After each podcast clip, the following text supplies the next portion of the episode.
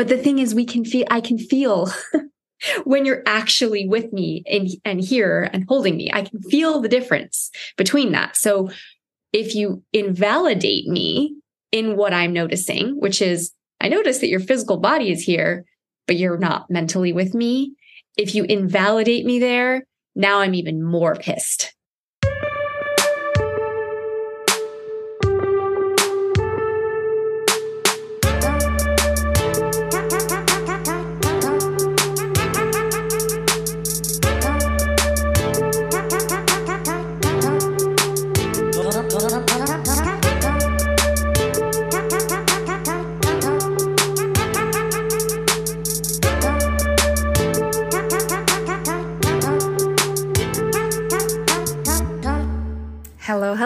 a quick note before we start this episode. I have a celebration to share from one of our clients. This is actually a celebration from a while back, so I'm going to read it and then give you a little update. And this is from a man who was in a very, very challenging marriage and then ended that and got divorced. And when he joined us, he was in the dating phase, and this is his celebration. Well, I met a very attractive, confident woman organically as a result of the eye contact challenge, and I've been seeing her since then, a little on and off. I turned down another opportunity recently from an attractive woman and generally feel confident that I would have been well received had I intentionally dated on apps or otherwise. More importantly, I've been able to navigate challenging relationships in a much more healthy way than I would have before, including persisting through shame spirals, dealing with awkward sexual situations, and exercising masculine leadership with the woman I'm seeing, as well as other situations where I led and closed off containers with a lot of integrity. Now, here's a fun update. It's been a few months since this celebration, and he has um, gotten into a relationship with that woman that he was seeing. So that is moving forward, and it feels like a much healthier dynamic than he had in his marriage. And I think that's one of the more inspiring things that I've seen in our work is how much growth can happen in a short amount of time, and how much better it feels to be in healthy dynamics, how much better it feels to be able to lead, how much better it feels to know that you have the skills that you need to actually be authentic to who you are in relationship. So, super proud of this man, proud of all of our clients. And if you are interested in taking action and actually getting to breakthrough in your sex and love life, whether you are single or in a relationship or married, get in touch. Go to evolutionary.men slash apply to see if you want to join our program. Hey, everybody, welcome back to another episode. So glad to have you with us, Jason. Today, we're talking about transitions and polarity and how to do that in a skillful manner. This is something that we see a lot, particularly for our men that are in relationships, whether those are long term, short term, or marriages. Um, handling transitions, we're sort of going to talk about two layers to this. One is macro transitions and one is micro transitions. And I think we'll, um, yeah, we'll just start to get into it. So, um, maybe just briefly before we start, what, what would you say defines a transition and what would you say is a common mistake that you see men making around handling transitions? Yeah, transition in this sense. Um, first, I'll say it's kind of a subset of this idea of context. Like, what's the context we're in? Meaning, we're doing something, and what's the environment or the situation around us? Uh, is one simple way to think of context. And there's lots of ways to explore the power of context setting that's really important, and that we've covered actually in, in some different ways uh, on this show before. But transitions are specifically like the gear shift when we're moving from one mode to another, I would say. Right. And it's not that complicated. It's just as simple as, oh, I'm going from work to home. I am in a relational space with my wife, and now I am in a space with my kids. Um, and these are often pretty fluid. You know, we might be moving back and forth quite a bit in in in, in real time, but it's all different. And, um, you know, those of us in, in this kind of work, we even have context shifts often with our friends and families. Sometimes it's like, oh, I'm, I'm coaching you, Right now, I'm offering you some guidance on something I feel like I have some expertise or knowledge in. But then there might be a context shift where, oh, now we're just hanging out as friends or in a different situation, right? I think this is, as we get more mature, something we realize and get to experience a lot more that the same people we might experience different contexts with. And, and, and we have to kind of transition between modes. In one of the um, areas a lot of us men and myself included get into some trouble here, so to speak, and have some problems is when we're not clear about what mode we're in and if and when we're transitioning to another mode. And so this shows up really big in relationships. Um, and our ability to kind of communicate what's going on and just, just switch, switch, just shift gears, um, quite simply. And for a lot of guys that I work with, this is huge around work. And I think this is becoming more and more of an issue for a lot of people, not even just men, because there is a lot more fluidity with work, work from home, virtual and remote work. It's not like I've gone to the office, I've punched in, I'm working, I punch out, I'm not working. It's at any time, wow, my attention could be here, my attention could be in my phone, my attention can be on my thoughts and my work. It, it, it's constant.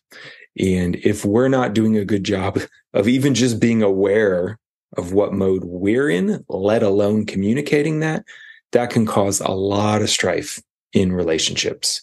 And, you know, we talk a tremendous amount about the importance of being present as men in, in our intimate and family and friendship relationships. And a key part of that is, um, we can't really be if we can't actually be present, it's really important to communicate that.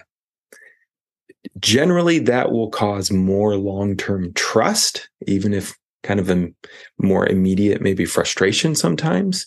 But where we get into tons of trouble is if we can't actually be present in some moment and we don't communicate that. So then we end up maybe half assing it. And that can build a ton of resentment in relationships.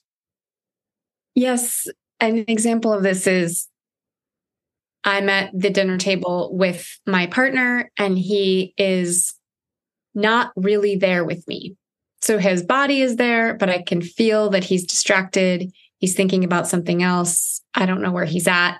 this is even worse if I'm sharing something if I'm if I'm saying something or I'm sharing something and he's kind of like nodding, but I can tell that he's not there with me, it elicits a form of rage that I can't describe. It's like you aren't here with me. You aren't holding my heart, but you're pretending like you are. And that is so much worse than if you weren't here. Like I can't, it's like hard for me to, it's like, oh, I'm so fucking pissed at you. Fuck you. Like I, it's like, if you weren't in the room, I wouldn't be angry. But the fact that you're in the room and you're pretending to be here with me for some reason just elicits this enormous rage in me. And like you said, you know, what you said about building trust. If, if a man says, I have to be honest, I'm very distracted by what happened at work today. I want to be here with you and I want to connect. And I'm just naming that I'm not very present right now and I'm sorry. That goes miles towards assuaging my my feeling because what I think happens in a lot of couples is that he's not present. She's aware of that. She's pissed. So she's either passive aggressively banging the dishes around or she says something. She's like, Where are you? What's going on? And he's like, I'm right here. What are you talking about? That is not the move because the I'm right here. What are you talking about? Is saying my body is here. I'm physically present. I should mm-hmm. be getting credit for full presence. I should be getting credit for full presence. But the thing is, we can feel, I can feel when you're actually with me and, and here and holding me, I can feel the difference between that. So if you invalidate me in what I'm noticing, which is I notice that your physical body is here, but you're not mentally with me. If you invalidate me there, now I'm even more pissed versus you're right. I'm really distracted. I'm sorry. You're right. I wasn't really present for this last conversation. I'm sorry.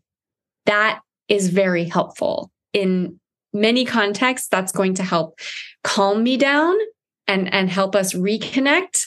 And maybe you can speak to that a little bit, Jason, but I think there's something about you know wanting to be present with your partner and noticing that you're actually not present with your partner. There's something about the noticing and the naming of it that does build trust with me. That feels like, okay, there's a conscious awareness. He has a conscious awareness of his presence. And when it's not there, he's aware that it's not there. He doesn't just think he's present all the time because none of us is. None of us is present all the time. We all have moments where we wander. We all have moments where we're physically present and emotionally absent. But being aware of that, the consciousness behind it is is sexy and the lack of consciousness behind it pisses me off and i think part of the reason is it puts me in alpha it puts me in my masculine because i'm tracking the room more than he's tracking the room in that moment. Yeah. I'm aware of who's present and who's not, and he's not aware of that. And that is enraging. Yeah, I, I, I I'm, I'm thinking of um, a common a place. This shows up for me sometimes in two two very subtle but powerful ways. One would be like checking my phone, or one would be not actually listening, like my thoughts are elsewhere. And uh, my partner Violet noticing that and calling me out for it. Like, uh, are you, are, are you, did you just check your phone? Like, or are you even listening to what I'm saying? Did you hear what I said? And there's two moves in this moment, and I've done them both. Move number one, oh no, I wasn't checking my phone. like, no, no, no, totally. I, you know, it was just notification. I was closing it, but I, am here. Um, AKA also, yeah, I'm totally listening. No, I heard all that. Yeah, I'm listening. Like denying the reality of when I've been caught because I'm embarrassed and I feel a little shame that I was drifting, right? That I wasn't totally there. And maybe some fear about if I acknowledge that, you know, she to be mad at me or whatever. Thing is, she's already mad. Um, you know, just in the sense of you're not here and I thought you were here. Versus, yeah, oh, you caught me totally. You're right. You're right. You're right. I, I, I wasn't there. I'm sorry. I'm going to put that down. Or could you repeat that? And I'm, I'm really here now. And that, again, doesn't mean there's not still some heat and some friction there, but it, it starts to reestablish trust and I connection. How soothing it is. I just have to say for everyone listening, I feel soothed hearing the second one. I'm like, oh, okay, great. And it's just a blip it doesn't escalate into yeah. a massive fight. I just want to point that out, right? The delta between what happens when you say that second one, and I'm like, okay, yeah, thank you. Thank you for acknowledging me. Cool. Um, yeah, I'll I'll share that again because I do actually want you to hear this and mm-hmm. I'm I want to connect with you versus the denial part. And now I'm now I'm pissed about the denial part. Now it's now it's escalating up versus being a blip totally. path of connection. And I really want to highlight that because it feels like you know there's there's a way that i think becoming more skillful at this becoming more skillful at transitions is partly about just acknowledging when we mess up just really mm-hmm. acknowledging mm-hmm. when we mess up and not defending or denying pushing against that that feels like a learned behavior like i'd be curious to hear from you but it feels like you know like you said it's like well shit if i if i admit to my mistake will I get punished? Will I, will love be withheld from me? Like a bunch of stuff, old stuff comes up. That feeling of shame that you named, I think is really important. And how we hold ourselves in those moments makes a big difference as to how we hold our partners. So I just wanted to just double click on this can be a small blip or it can be a huge fight. totally. And um, blip is such a great word there because it, yeah, it just makes it something you can step right through versus something that builds and takes just adds a whole nother layer of tension and often historical tension then comes into the moment because that's probably not the first time it's happened. And then so this moment is suddenly replaying other moments and frustrations and tensions build. And um, it just doesn't work out as well. You know, for me, I, I, would often do it to avoid conflict and yeah, to avoid feeling shame that, yeah, I have drifted or you did catch me or whatever that might be versus just stepping into that and being like, yeah, I'm sorry. Okay. Totally. You're right. I, I didn't, didn't hold presence there. And then just working with that. And, you know, the honesty of that, it just does so much you know does so much for a couple that okay cool well uh, like I, f- I feel you again like the the beauty of that is um it is being present to acknowledge i wasn't present like you're right you totally caught me. I'm not i haven't actually been here or i was drifting. That is the path back always. And our partners will often give us breadcrumbs to get there. So we just have to work with them on that.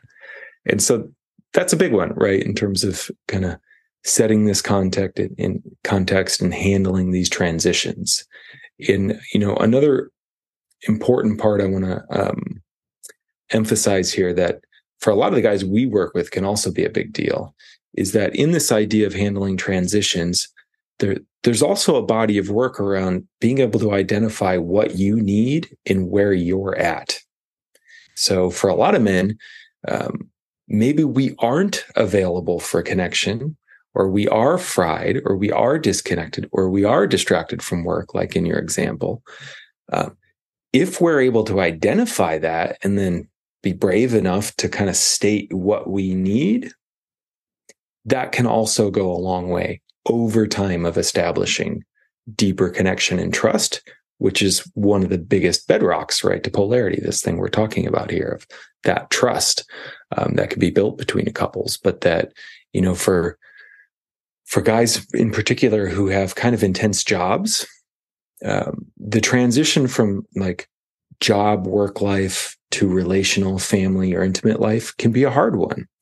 And, uh, you know, we've worked with guys who worked out of the house, let's say, and they would come back and they would immediately get swallowed in to, to the home life, right? Whether that's their spouse just wanting to talk to them about their day or their kids immediately needing something from them. And if they're coming into that space like the man is already a little dysregulated and doesn't take the space he needs we need to kind of regulate ourselves the night's just going to kind of descend from there often in a bad way. Because then i'm kind of cranky and then i'm showing up cranky and then my partner's cranky then i'm cranky. It, it, it, can, it can be ugly. The alternative there, which um, you know, one of our clients, I remember he, he, didn't even have kids yet, but it was still a big transition for him to come back because his wife would be ready to just really connect about their days, right? And beautiful, like it's actually a beautiful thing, but he needed more time to switch gears. So, you know, this is again kind of a gross generalization, but the the masculine part of us, the alpha part of us, tends to be more narrow minded in focus. It's like it's more like tunnel vision. This is what I'm doing right now. Oh wait, you no, I can't do that for you right now, right? Because I'm doing this, um, and that's awesome for productivity, right? That's awesome for getting things done. Um, it's not relational though, because it's right. You can actually tunnel vision. It's like just looking straight ahead. It's not connecting with what's around us. Um, and it can take time if we're in that more alpha energy, whether we're a man or a woman, to transition out of it can take some time. We we have some different things we need to do to soften in that. You know, when I was doing a lot of tech work, you know, I got really conscious back when I was dating that like sitting on a computer alone for eight hours, it was too hard to like go right out on a date or to a party. Like I, it just was too much for my nervous system. I needed to, I had to like go out into the world a little bit first, switch off that gear and then kind of open myself to connection was one thing I discovered. But so with our client, you know, he wasn't ready when he came home. And so what would happen is he wouldn't want to upset his partner. So he wouldn't ask for the time you'd need. But then lo and behold, he would kind of do the things I would often do not really be listening, be a little anxious, be a little uncomfortable, kind of be wishing he was somewhere else and not really ready to connect. And then it built up resentment in his partner because, of course, she could feel that. He didn't want to be there. She didn't want him to be there if he didn't want to be there. Right. So it didn't go well for either's, either of them. And we worked on you know him introducing this idea of hey sometimes when i come home from work what's really going to be useful for me is if i can just go to my office for 25 minutes and kind of shift gears. So for some men this is like literally taking off their work clothes putting on their home clothes like transitioning in their in, in their somatic state in their body taking a little time to meditate or connect or breathe or whatever that might be. And then coming out actually available to be in a relational connection, actually ready and excited to then see and hear from his partner. And that worked, right? It took a little practice for them, but it, it started to shift the dynamic and it created a little bit more trust um, over time. And I think there's something extra to be said here also, I just quickly want to clarify when we're saying the word alpha right now, we're saying it in the context of polarity. Alpha and omega kind of map to masculine and feminine. I prefer to use the terms alpha and omega because there's a lot of cultural baggage with masculine and feminine. But just for new listeners, we're not talking about alpha guys. Like that's not what we're saying. Alpha energy is more associated with masculine. Omega energy is more associated with feminine. So alpha energy, it's more about, you know, um, sort of directness, um, light, clarity, forward motion, claiming. Omega is more soft, uh, more about flow. Um, yeah, you can kind of hear it in my voice. So I just wanted to clarify that. Um, so there's an added layer here, which I think is we, a lot of us do work from home now. Not everyone, but a lot of us do work from home. And so you're going to need to get a little bit creative about transitions like the ones that we're talking about because you're not always going to have that commute, right? You're not always going to have time in the car or time on the train to transition and to listen to a podcast or to do something else besides what you were just doing. So, one of our clients I wanted to name got this idea, I think, from another one of our clients on a call where at the end of his workday, he would take his briefcase and walk around the block and come back and that would be his transition like okay i'm done with work now and i'm coming home. And it sounds a little silly. He didn't even really use a, briefcase. That wasn't really what he used for work necessarily right? He's mostly on his computer. But for him it it really helped. It helped mark the transition just to mark the transition. And that doesn't mean that when he came back he didn't need additional transition time right? He might do do the walk around the block and then say right like mm. now i need 20 minutes in my office.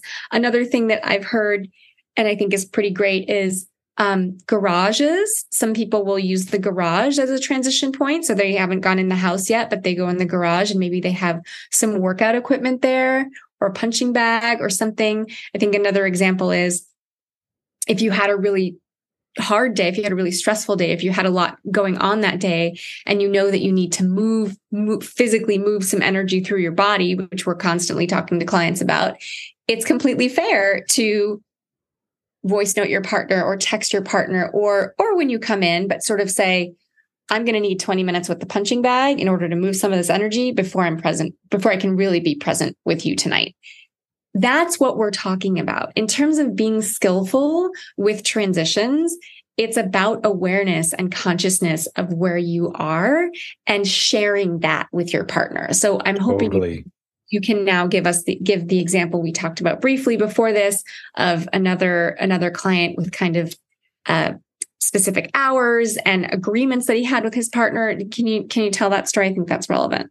Yeah. So um, this is a man who kind of has a job where you know his work and home aren't really separate and there's really no end to the job. There's just always something to do right? There's always more to do.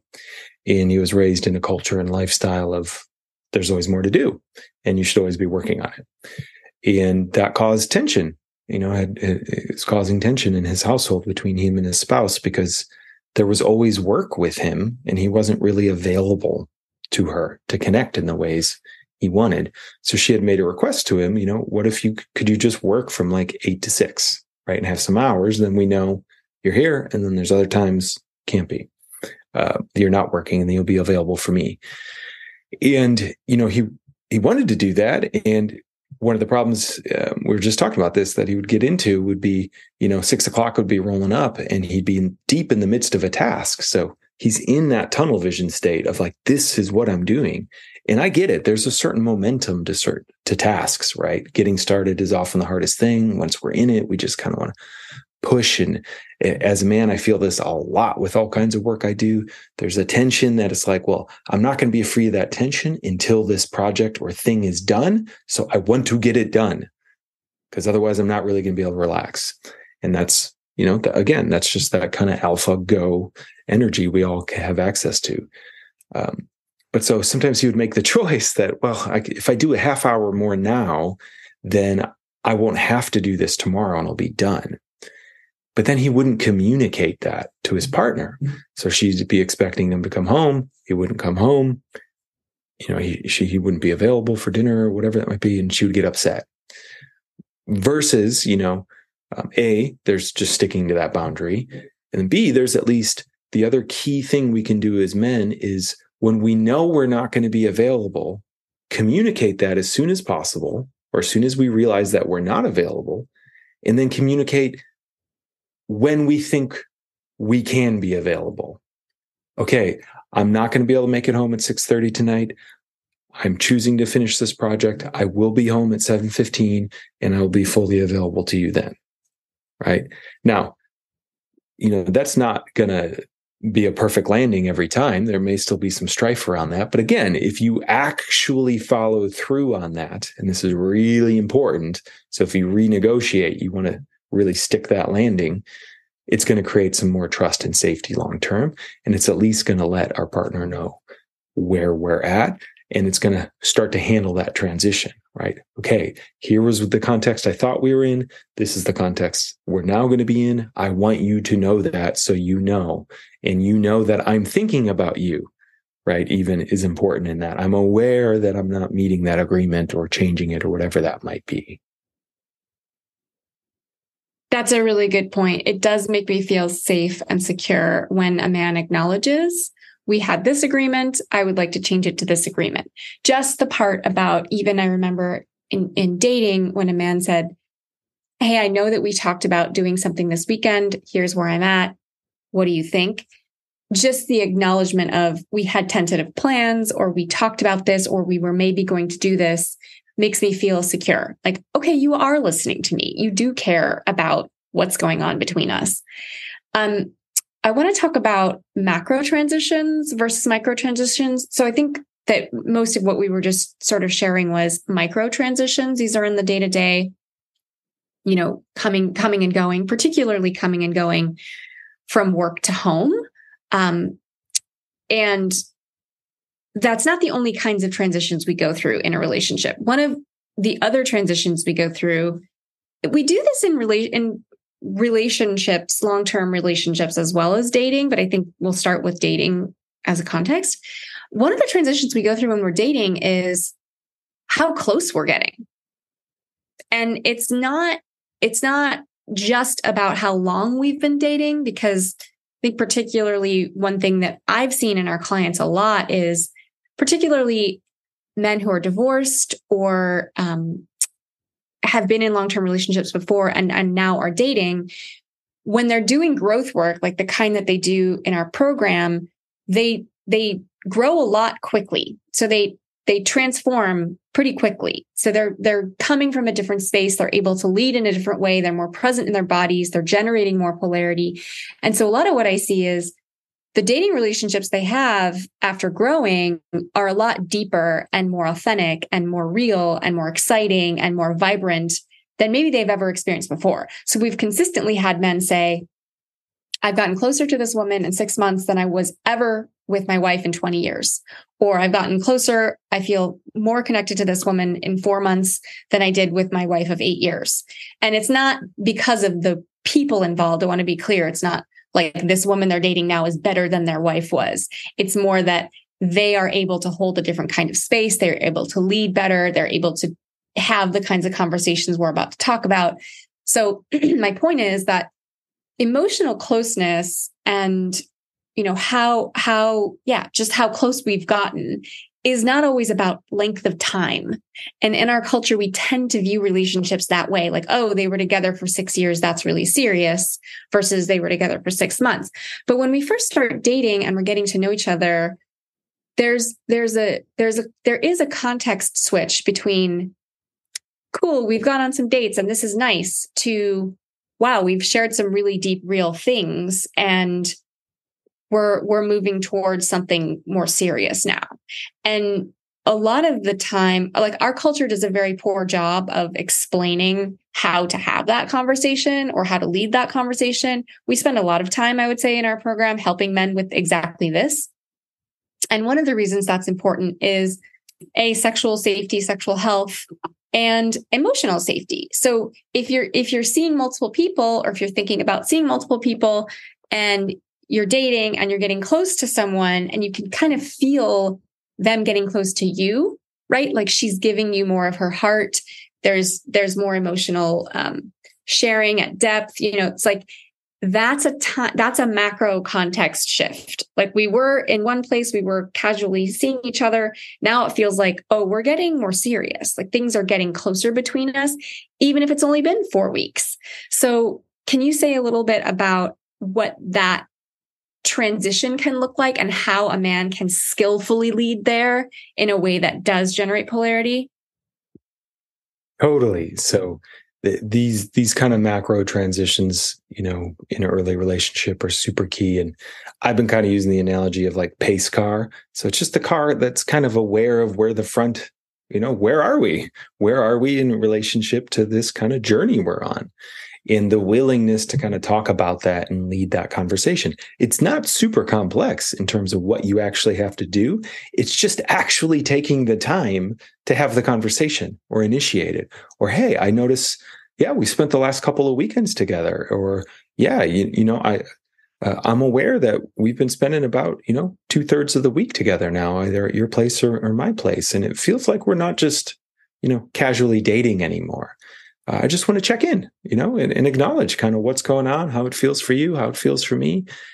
That kind of thing is super helpful to just lead that conversation and acknowledge that our relationship is moving into new territory here, right? That can be just time spent together, depth of connection, like you said, absolutely around sex or intimacy of, okay, yeah, it feels like we're connecting here or it, it's about time to connect. And instead of just plunging in, like, let's talk about it. Um, which again is just going to create more opportunity for trust to be built, which is going to create more polarity long term, truth be told. And just the willingness to lead that and kind of talk about these different points or like, hey, we're headed into the holidays. This is a time where I often spend a lot of time with my family. What do you do? How do we want to handle that? You know, maybe we've just been dating for a month and a half. Are we ready to kind of bring each other into each other's families and do that whole rigmarole? Not everyone's going to be ready, but it's much better to consciously talk about that transition than to not or ignore it or pretend it's not there. And then someone's wondering, like, is, I don't know, are we going to spend the holidays together? Are we not? Like, I'm not super clear what's going on here. And again, that causes um, that lack of clarity causes the other kind of tension, which is kind of not good for polarity. We want the erotic polarity, not the I don't know what's going on tension is not so much what helps. And so handling the transitions as we kind of move through these first phases of relationships often just means being aware of what's happening and in in talking about it, right? Mm-hmm. Just creating a little space to have some conversations. Yeah. And I really want to sort of highlight what you just said about my experience as a woman in dating is that because men aren't generally taught how to lead these kinds of conversations, they don't lead them. And then what happens is I have led them. And that fucks with the polarity. So alpha and omega, if you think about it, alpha is consciousness energy. Omega is flow. Alpha is banks of the river. Omega is the water. It's the rushing water. So when alpha in any context, whether it's work or, or life or personal, whatever, alpha brings clarity. That's part of what alpha does. And again, we all have both of these polarities inside of us. This isn't just about the sex that you were, you know, that sex or gender. It's not about sex or gender. But there is there is something about the willingness to go first, the willingness to bring something up, the willingness to lead a conversation that that generates alpha energy that is that is alpha. And so I think a lot of what I have seen is that a lot of of men don't haven't learned how to do this, don't know how to do it, and so they tend to hang back and they tend to be passive and they tend to wait or and they don't they don't know how to bring up the holidays and so they just either decide to invite her home or not or kind of wait and see what will happen. So I think there's something to be said here about being proactive and being willing to lead conversations like this generates healthy polarity. It generates healthy alpha energy that puts her into omega, that puts her into a receiving state.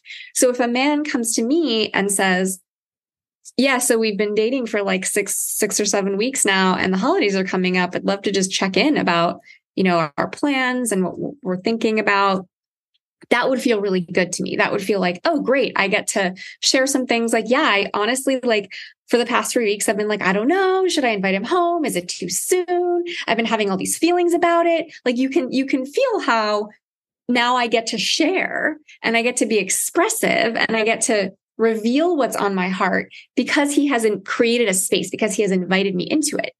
If I'm the one who says, Hey, I was thinking maybe, you know, you could like come to my place for for Hanukkah? Like how does how is that? What do you think? I'm not I haven't expressed or revealed all the things I have around that. Right? So you can feel how part of what I think we're we're suggesting here in this section is processing the relationship as it goes along is a good idea. Creating the space to process the relationship as you go along generates healthy alpha energy. So you being willing to do that, you being willing to step into that space does two things. One, it generates healthy alpha. Two, it allows you to witness her response. It allows you to witness her response. How does she respond? Does she share? Is she open? Is she expressive? Do you enjoy the ways she's expressive? You know, how does it feel when you lead as a man? You get to see how she follows if you're not leading, you don't get to see how she follows. You might get to see how she leads because there's a vacuum and no one else is leading. So she's leading. I mean, we can probably tell you how that's going to go with respect to polarity and sex, but you can probably guess. Um, but I think there's something important there about processing the relationship as it goes along is not something we are taught how to do. These are new skills that you build in a program like ours it, with mentors it, through listening to podcasts like this. It's a new skill. We don't see that role modeled on sitcoms. We do not see this part. We only see the like, would you like to go out? Sure. Sounds great. We kiss. Now we're suddenly in a relationship. And now we're, you know, and then the next thing that happens is someone proposes. There's no like, how's this going for you? How are you feeling about being in a relationship after being married? Right? Or dating after being married. What is this like for you? What are you experiencing? creating those conversations and spaces for you to share and reveal as well as for her to share and reveal is super important. And I want to say something else, which is when you acknowledge what's actually going on, it doesn't mean you have to keep doing that. And so one of the things I've seen in, in some of our men is it's, we we are we are very good at what we do. And so the men that go through our program grow and transform and then the way they show up in the world they get different responses from women. They're like holy shit i've never had a woman say this. I've never had her respond this way. This is new. And there aren't that many developed aware attuned men in the world. And so men tend to get a really great response from women and then one of the things that can happen is that a woman can fall really hard, really fast. Cause it's like, wow, I've never been with a man who was leading in this way. I've never been with a man who was emotionally aware. I've never been. And then this thing can happen where it's like, whoa, things are going really fast. And as a man in leading these conversations, one of the things you can do is slow things down right? You can name what's happening. You can share where you're at and you can share like, I'm wanting to slow things down. I'm excited about connecting with you. I love what's going on. And I'm noticing it's going really fast and I'm I'm feeling a little out of control around it. I would love to slow things down. I would love to hear from you about how that feels. How does that feel hearing that? Etc. So I just wanted to say that you don't have to just keep going with how things are. You get to shape the experience that you're having in dating and relationship and slowing things down is part of that. Speeding things up is part of that too. Like, hey, I noticed that we've been together or we've been dating for, you know, 9 months. I love connecting with you. We see each other about once a week. I'm I'm wanting to spend more time together. I would love to plan a trip. I would love to get to know you and and take things to to a deeper level. How does that feel for you? Right? I'm not saying you always have to be slowing the pace down. I'm just saying pacing is an important part of what we're discussing here. And you get to help shape that. And you get to do that based on how, what's actually happening and processing as you as you go along. Any kind of comments on that? Uh, it works.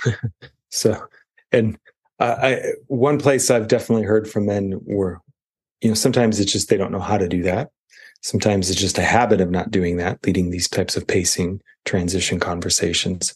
Sometimes it's also, well, I'm not sure what I want yet, so I don't want to bring it up. I don't know if I want to be deeper in relationship with her or not. So I'm just going to not talk about things is, is a default that, um, I think men go, go with sometimes. And again, that tends to create a different kind of tension over time. And what I've found is it actually, it almost, um, would be the word, intensifies the uncertainty. Because what happens then, right, is like you said, if we're not at least creating a space around that, our partner isn't really going to be able to drop fully into into the um, omega, into the flow, into the feminine, right? And so then they might be a little bit kind of more on edge, slightly kind of leading things a little bit, not totally sure. And then we're like, well, I don't know. She doesn't, I don't feel a lot of flow from her. So I don't, am I into her? I'm not so sure. Right. And it starts to kind of feed its own tail, so to speak. Versus even if you're not totally sure, you can still lead that conversation of, Hey, I notice we've been spending a lot of time with each other. I'm really enjoying it. And I got to be totally honest, I'm not totally sure what I'm available for yet. Like I'll, I'll be honest to you there. And I don't want to lead you on, but that's actually where I'm at right now. Now, a lot of guys are terrified of saying something like that because, oh my God, she's going to freak out or she's going to be mad at me. She might, anyone might. Um, but they also might just really appreciate actually hearing where you're at and then feeling closer to you and then maybe navigating from there versus the kind of unknown, unspoken territory that I think is what we default into so much as men. If we're not 100% certain, then it's like, well, then I won't talk about anything because I, I, don't want to lead her on, right? Um, or I don't want to lead her off. But it, it doesn't really work that way. It's about just coming back into connection over and over. And again, if you lead that and she responds, you get to discover, oh, that's the type of partner I would like to be with. I lead a difficult conversation. Yeah, there's a little friction, but we really hang and we grow closer in the in the process of that. Wow, I'm really attractive or I'm really attracted to her in terms of how that went. That feels really good. And that's the kind of thing, you know, we get to practice in that sense, um, handling these transitions going in. Now, I also really don't want to skip this part because I wasn't even thinking about it till we got into this. But another way to think about transitions is beginnings and endings. And this is an area where I have been around a lot of men. I don't love to say it, who become clear they don't want to be in a relationship, but just wait. Basically, they're afraid of hurting their partner. They're maybe a little bit doubtful, even though they're kind of sure it's not going to work. And I've seen this in a lot of guys who pretty much just wait for their woman to break up with them. So they kind of withdraw, it gets a little worse, and then they feel relieved that they didn't have to do it. And I just really want to state here one way you can really show up differently as a man is also by handling the transition and taking charge of how things end, of being clear, of being open, of being honest, of actually talking about what's going on.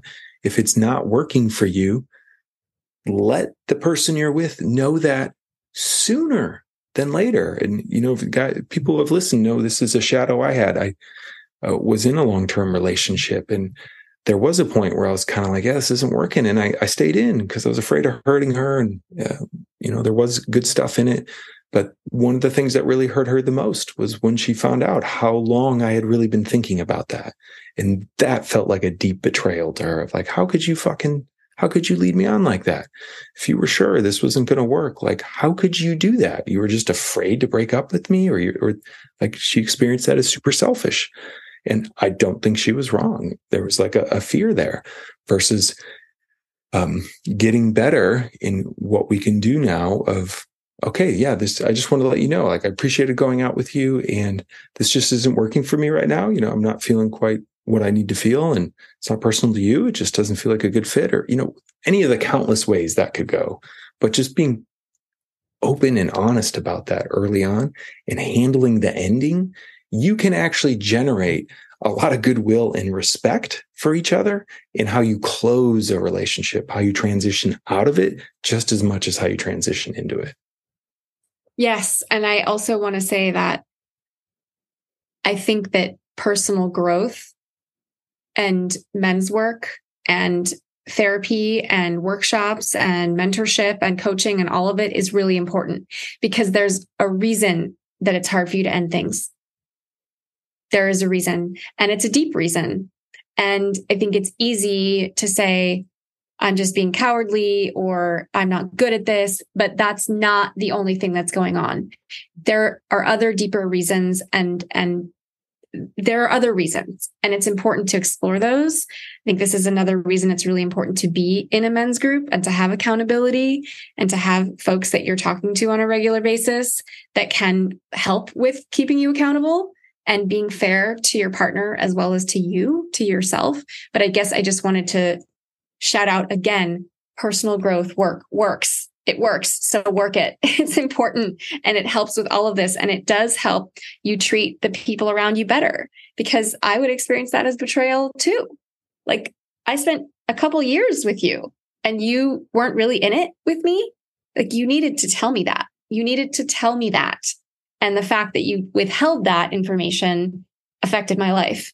And of course, you know, there are two people there and she could have left the relationship as well. But that part about not being sure and not communicating, I think can be, or not even not being sure, but but being pretty sure that you're done with the relationship that part like i am pretty sure this isn't working and and letting it ride i think there's a way that that's a little bit cruel and it can be easy to do. And I do think that there's a certain level. I mean, basically, we're talking about healthy boundaries, right? If you can't set healthy boundaries in your life, then you're going to be poor at ending things. And it's important to get better at that for your sake and for the sake of people around you. Um, and so this happens in long-term relationships too, right? So these are these are kind of then the ability to have the bigger conversations about transitions or seasons we're having in our relationship, right? Of, oh, hey, you know, it it feels like, and it, I'm noticing that just it feels like we're kind of in a season of disconnection right now, right? You're just kind of in your thing, I'm in my thing, and I know we haven't really had a lot of together time or intimate time or whatever, and I just want to be honest and acknowledge that that's what's going on and that's what I'm experiencing. And, you know, how do you feel that? Or there's some big shift coming up with a job or in the family and just talking about this stuff. How are you feeling about the fact that, you know, a kid's going to be entering our life in two months? How are you feeling about leaving your work? How you feel like these big conversations that are moments of transition in our life. It's just the willingness to talk about them and just name that there's a context shift, right? Of, oh my God, yeah, we did just have our first kid. And we are transitioning out of that kind of fun dating energy on each other, can do wild stuff. And we're transitioning into our priority is going to be on our kid for, you know, maybe up to 18 years to some extent. And that's going to feel different in our relationship. And so we can either ignore that and pretend like that's not happening, or we can talk about it. Right. We can actually talk about that transition and what it means and what we do still value in that and what we are um, aware that it's just going to shift. That's going to be different in this new phase, right? Um, these these conversations just are so important and so easy to ignore because it's, never like particularly these bigger macro ones um, in long term stuff. It's never like, well, we have to talk about this right now because it's not like always. It's not really a right now thing. It's just more this kind of high level thing. And so there's well, we could just watch Netflix tonight, right? And then uh, I've gone weeks without having a discussion around something that needed to be discussed uh, or I thought should be discussed because it was like, well, it doesn't really need to happen now. But you know, the platitude exists. There's no time like the present. Like to, okay, well, let's just have it now. Because then, ironically, what that'll often do is make that time more enjoyable of when we do go then watch Netflix. Because we'll be on the same page. We'll feel more connected.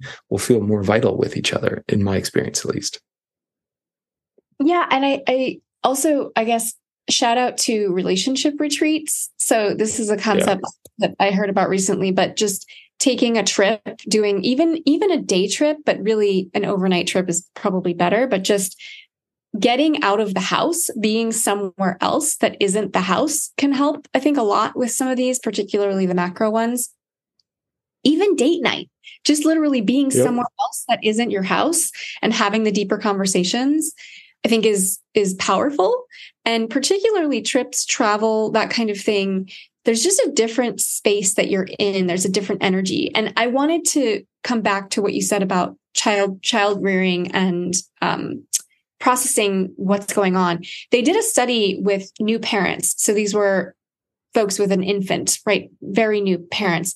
And they had the control group who didn't have any structure. And then they had the group where they had a once a week, I think it was 30 minutes. It wasn't a very long meeting because, you know, new parents are extremely busy and sleep deprived. But I think it was, it was either 30 minutes or an hour that they did a call with the parents, just like, how's parenting going? That's it. It was just, how is, how is this going for you? And they did it weekly, which is, which is a lot, you know, weekly is like legit.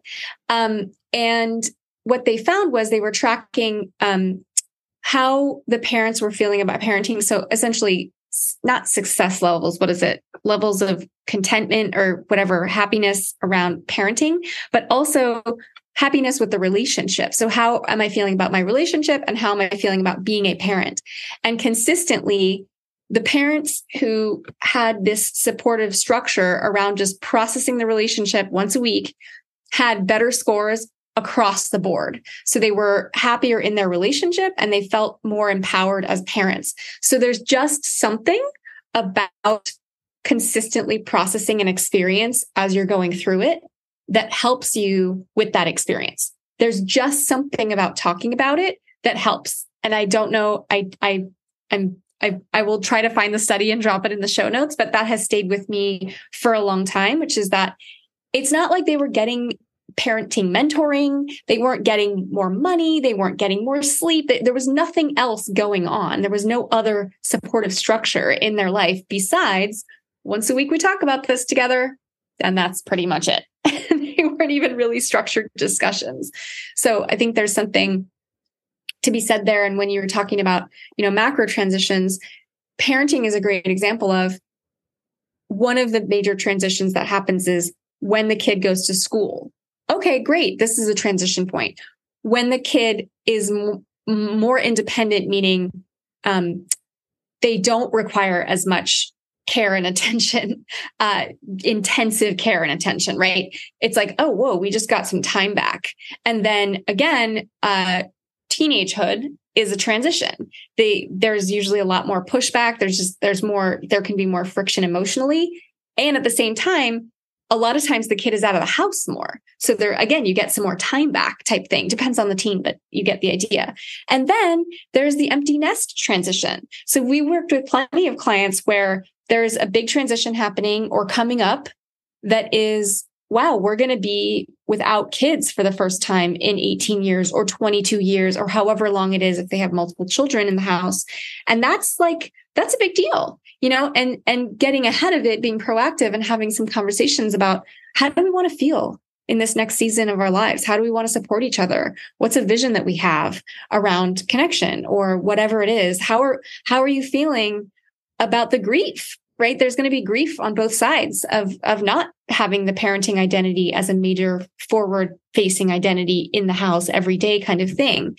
And that's again it's not really something that we have a lot of teaching around. We don't get a lot of training on how to have these conversations or when to have these conversations or how to have these conversations. And i think that's a, a disservice to us and to to our family systems really because all of us would benefit from these from these. Totally. And uh, just tracking that is what's so key right? So again you can think of a macro thing in a long-term relationship or a short-term relationship of oh i know my busy season is coming up it's going to be an intense month for me at work and there's just no sometimes there's just no way around a certain season that we're not going to have as much time for connection or intimacy or whatever that might be now an unconscious man will just dive into that. And then if his partner gets upset or complains about it, he'll try to make excuses. Oh, da, da, da. Conscious man can start to presence that early on, right? And say, Hey, I, I want you to know, like, I care about you and I love you. And I know a lot of my attention is going to be on this project. You know, we have a case going to trial or something going on, and I'm not going to be as available to you, but I want to have a couple touch points we can create in between. And then uh, I'm already working on, I'm thinking of us just going away this weekend when it's all done, right? Something like that, right? So suddenly that whole moment or context kind of feels wrapped in, in awareness, which is going to feel differently. And so much of what we're talking about of the ability to handle transitions here for us men in particular is just being aware of the context and mode us or our relationship are in, and then communicating that to the best of our ability. Here's what I'm aware of and what I'm seeing that's that's really it. Like like you said it's that is polarizing in itself because we're just bringing clarity to what is. Sometimes this stuff feels so obvious but it's still important to share it. And when we don't um, that's where a lot of trouble can can can come along again. And um, sometimes that's just negligence. Sometimes that we don't even think about it. I definitely you know just this week i, I had a, a family member coming into town had a, launching some business stuff. It was super stressful, busy time. I was just locked in my work, made plans about when that person was going to arrive and didn't communicate it to my wife. And so they showed up and she was like, what? And, you know, it was a, too much of a transition for her that she wasn't ready for. And that was lack of me communicating something. That's it. It was just lack of me communicating. Here's a transition. Someone is coming to our space. And that caused some tension of the not so good kind. Um, and is something I continually work at of remembering, okay, yeah, I have to communicate the things I see or I'm working on to my partner because otherwise she doesn't know. And then there were two other um, things I just want to make sure to get here, kind of tying some of this together, uh, particularly around polarity. So one place I see this transition show up is very visceral to you and I in a sense of we we host calls for our groups every Wednesday night, um, where you and I are leading or holding space for a bunch of men. And those are usually two hours or, or more. And you and I hold a lot of space in those calls. So what I have found over time is when I get done with that call, I am done holding space. And so what I'm often coming out for is, oh my God, I can't wait to like connect to my wife and just be in like a relational kind of connecty space, not even necessarily sex, just like kind of connected and feel her attention on me and whatnot. And what I've discovered is the opposite's often the true for her. So while I'm on the call, she's often been putting our daughter down and been in a highly relational, kind of attuned, taking care of someone um, space where she can't really get any space for herself or time for herself done. So our kid's gone down. We're in the midst of a call. She's transitioning then into, oh, I finally have a moment to just myself, to get some work done, to, to kind of move forward on things. I'm in that space. I'm coming out of that space. Call ends. She's like in work mode. I'm in relational mode. And we can often have some big misses there terms of, ah, I get a little like, ah, I wanted to connect, but then you're working. And then but I don't want a presence. I wanted to connect. And it can get kind of clunky.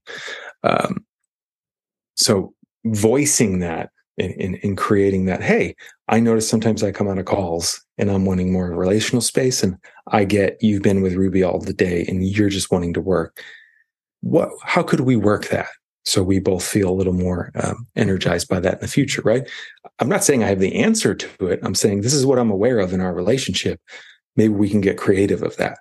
And that conversation tends to be polarizing, right? Because then we can work with something and then it, it's it, to her it all, feels like oh you care about the relationship and you're like tracking us and our connection and feels really good so that's one example of how polarity and transitions can often really kind of connect with each other in that it's not about even us just always being in the masculine but it's about no, noticing when we're in our omega and when we need to transition out of alpha and, and whatnot being aware of that whole system is kind of what we're pointing towards in that um, that in itself again can be polarizing because some nights I can be like, yeah, I don't have much in the tank. I'm kind of just feeling in a more receptive mode. But if I can name that, it's totally different if I'm asking for it for my partner to step into it. Then I'm just like so collapsed on the couch. She kind of has to mother me in a way, which then just uh, doesn't right. It's just yeah, doesn't feel good here at all. Yeah, thank you for speaking to that because I think I do think I think it's hot if a man was like, here's something I've noticed about our relationship. Sometimes I'm in this mode and you're in this mode and I'm not sure how do we how do we work that but let's let's think about it together. That feels really inviting to me. That feels very much that feels polarizing. Like wow, you noticed, you're talking about it, you're bringing it up, you you noticed again like wow, you noticed. like you you are tracking the relationship. You are noticing different dynamics that are going on. There's something really trustable about that. There's something really hot about that because I think that the obliviousness, obliviousness kills polarity for me. Just a man who's oblivious, I'm just like, ugh, I just, I don't, I feel like I have to make up for that. Whereas a man who's tracking, a man who's naming, a man who's bringing things up, a man who's tracking patterns. You can speak to them. I'm like, that is hot. That is super hot. It's also really trustable. It feels like there's just, there's a lot of um, fire there. There's a lot of, there's a lot of heat. There's a lot of polarity.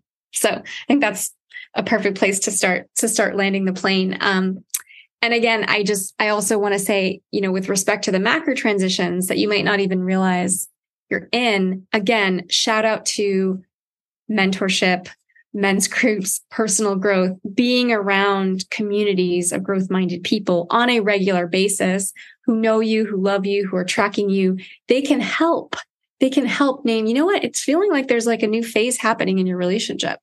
You know, she's going to therapy, you're going to therapy, you're both more available. feels like maybe like a good time for uh, like a relationship vision. Like maybe you two could go away for the weekend and do do a relationship vision. That's a very specific example, but you get the idea of when there are people holding you, when you are embedded in community, when you have that in your life, it benefits your relationship directly, clearly and directly. And yeah, personal growth, work, mentorship, all of these things, bringing them into your life is an investment in yourself, but it's also an investment in your relationship and your family, your family system, current or future. 100%. And I just want to leave with one last kind of story here as an example of um, what you said of sometimes you just need to change the scenery is is a way to handle it like that is a transition to change the scenery will often change the uh, the the context of relating so if you know you and your partner are always exhausted at the end of the night and end up on the couch it's like end up somewhere else that's that's going to lead to something else but i remember right so we had our daughter uh, three months before lockdowns hit lockdown hit and COVID and all that. So we were new parents, had a newborn baby, and the world was locked down. And we were spending, a, we both worked from home. So you can get a sense of our lives were quite um, overlapping. And it was pretty deep into, into that. Um, our daughter had gotten into a spot where she was like falling asleep at the same time every night and kind of sleep for a good couple hours. And so one thing I did one night was, uh, you know, we couldn't go out to restaurants yet, but put up lights in the backyard, ordered food in, set it up back there while she was putting my daughter down. And then I actually came to the front door. I told her to be ready. I'm going to come to the front door, you know, at 8 p.m. So I approached, knocked on the door like it was a date, walked her out the front door, walked around the back of the house. We had a baby monitor back there, right? But then there was like a dinner in the backyard that was very different than anything we had done. And it felt completely different. We were like sitting at a table facing each other. We weren't in our, there was no baby stuff around other than the monitor. And it was highly polarizing, right? That was a different kind of transition um, in, in, a sense, in that the, a key part of that um, that I'll just end with here is we've talked about transitions, boundaries, and something that often ties a lot of that together is ritual. And so I'll end here with the the famous imagery that is just a good example of what we're kind of talking about here in a mainstream way that um, you can start to think about where can I bring this in my life because I love it, right? And it's something we all a lot of us grew up with, which was Mr. Rogers. So every episode of that show starts with Mr. Rogers walking through a door, and what does he do? He changes his clothes from his outside world clothes and his shoes to his inside world, relational, in the house, cozy with you. Cardigan. Turn, cardigan, right? And then it's, I'm with you. I'm with you now. This is the space we're in. We're relating in our household together. And I see you. And then end of the episode, does it all reverse, goes out the front door. Right. That's a ritual marking a transition uh, uh, of sense that allows us to bring a different type of awareness and communicate something right? So the kids watching that, right, get that cue. Oh, he's putting on the thing. He's here with me now, right? I have someone with me now.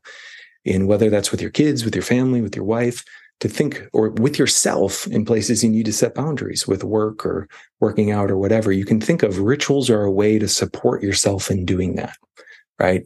Um, how do we greet each other? How do we say goodbye to each other? Those little things really add up as a couple to build those rituals that mark those context shifts. Oh, we're back. We're together. I see you. I hear you, whatever that might be.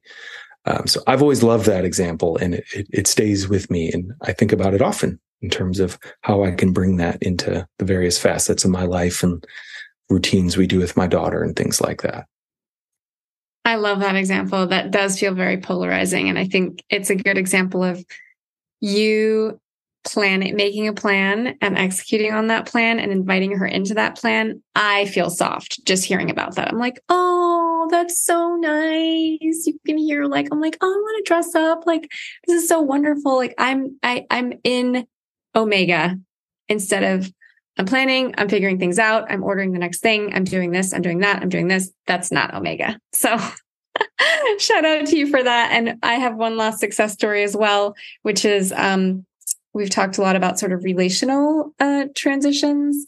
One example I have that's not exactly the same, but in the same zone is I had a very stressful situation happen and was in touch with my partner that whole day, it had nothing to do with him, just outside of that.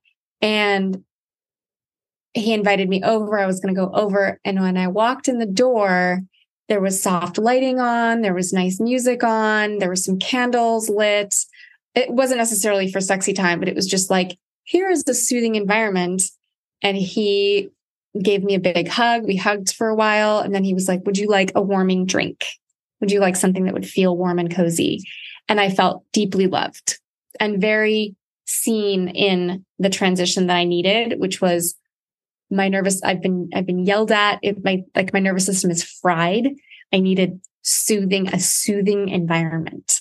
And he really provided that, right? He didn't sort of like walk up and talk about his day or have a podcast on, or it was like he mindfully set the container of where we were going to spend time and invited me in and provided, really provided for what I needed.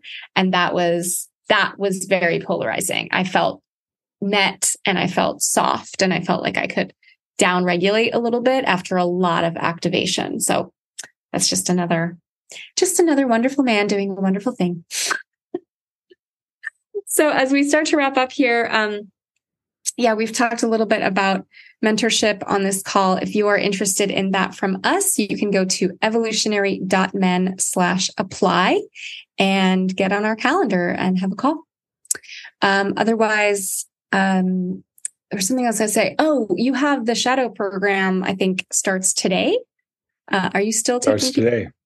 Uh, you, yeah, they, they would have to sign up in the next two hours, essentially. Okay, so I guess that's um, yeah, yeah, no, all good. But uh, thank you, though. Okay. yeah, we start at, at five thirty. All right. Well, stay tuned. We have more things coming up this fall and winter, and um, we'll see you next time.